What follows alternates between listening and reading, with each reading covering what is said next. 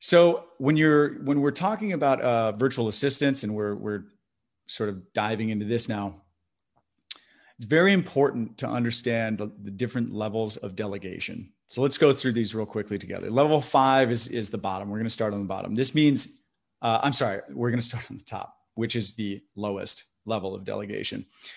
This means do exactly what I have asked you to do. Don't deviate from my instructions. I've already researched the options and determined what I need you to do. So this works very well with uh, foreign country VAs, right? If you have uh, a very specific task that's repetitive and that you need done over and over again exactly in this way, that's a level one delegation. And it's great for you and your VA to speak the same language and say, hey, this is level one, go do this Level two, research and report. This means to research a topic, gather information about it, report what you discover, and then we'll discuss it together and I will make the decision and tell you what I want you to do with it.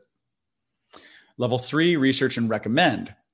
So this means to do the same thing, research that topic, outline those options, and then tell me what you think your recommendation on the best option is. Give me the pros and cons, tell me what you think we should do. And if I agree with you, I'll authorize you to move forward. Level three. Level four, decide and inform. So this means make a decision on your own. This is giving you autonomy. Tell me what you did. I trust you to do the research, make the best decision you can with no no input from me as far as what you should do. But then keep me in the loop. Tell me what happened. And I don't want to be surprised by some someone else telling me, "Oh, this happened." Okay, level 4. And level 5 is act independently. This means make whatever decision you want, whatever you think is best. You need no external um, input from me. I trust you completely. I know you'll follow through, and you have my full support. Level five.